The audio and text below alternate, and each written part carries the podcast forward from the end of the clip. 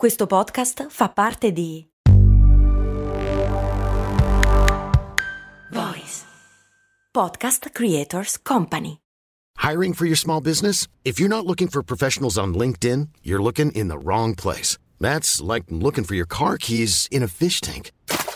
LinkedIn helps you hire professionals you can't find anywhere else, even those who aren't actively searching for a new job but might be open to the perfect role. In a given month, over 70% of LinkedIn users don't even visit other leading job sites. So start looking in the right place. With LinkedIn, you can hire professionals like a professional. Post your free job on linkedin.com/people today. Bentornati e bentornate nel nostro appuntamento settimanale in cui andiamo a scoprire le storie nascoste dietro tutte quelle cose che ci circondano.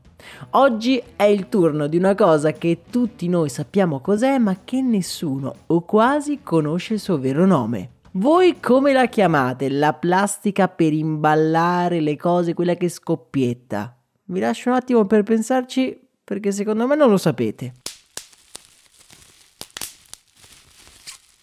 Il suo nome ufficiale è Pluriball o Bubble Wrap, anche se alcuni didascalici italiani senza fantasia, mi viene da dire, lo chiamano mille bolle. Ce lo abbiamo avuto tutti tra le mani nella vita, ma vi siete mai chiesti da dove arriva questo strano oggetto?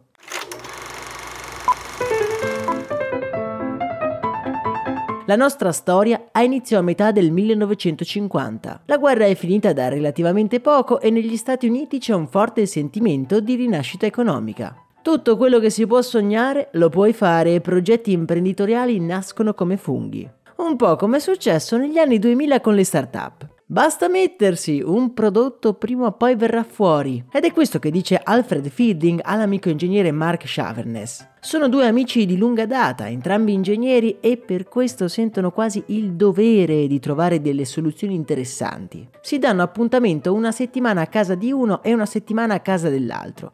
Si siedono in salotto e fissano il muro nella speranza che gli venga un'idea vincente.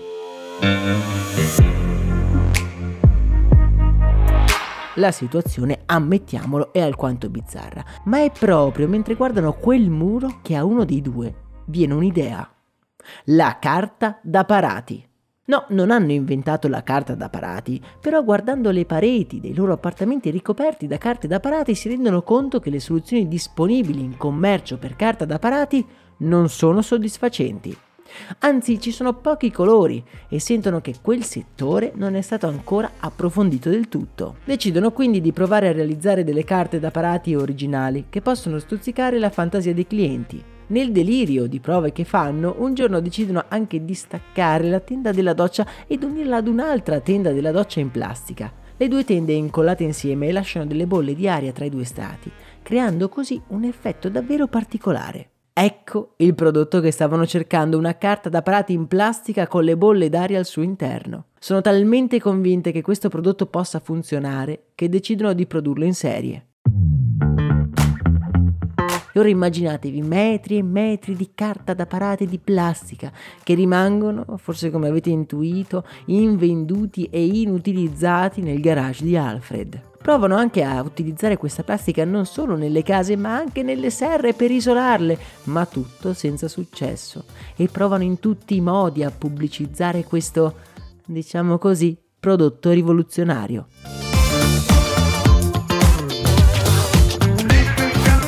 Il loro prodotto non ha avuto il benché minimo successo, passano i mesi e questi rotoli rimangono lì a prendere polvere.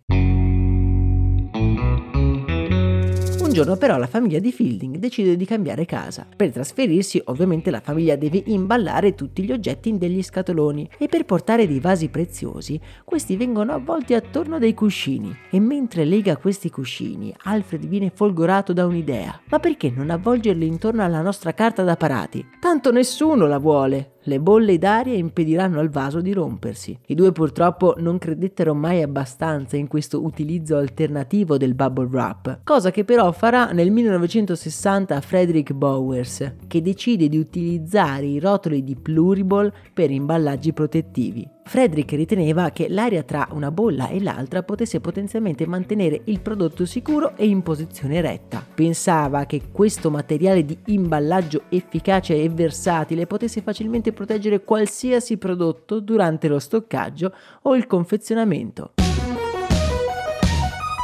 Il primo prodotto ad essere spedito avvolto nel bubble wrap è stato, pensate un po', un intero computer IBM. Gli inventori del Pluriball, Alfred Fielding e Mark Chavannes, non ottennero mai nulla dalla loro invenzione, ma hanno ricevuto l'ambizioso posto nella New Jersey Inventors Hall of Fame per i loro sforzi nell'invenzione e nella commercializzazione del bubble wrap.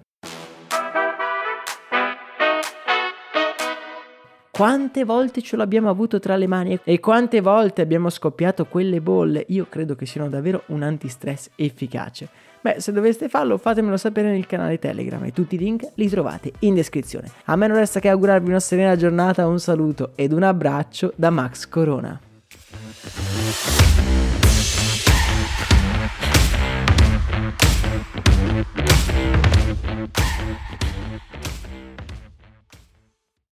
E adesso un bel caffè finito.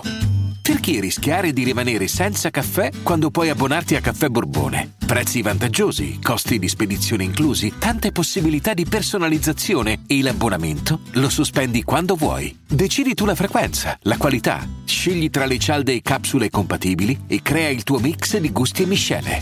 Mai più senza caffè con l'abbonamento Caffè Borbone. Tutte le info su caffèborbone.com.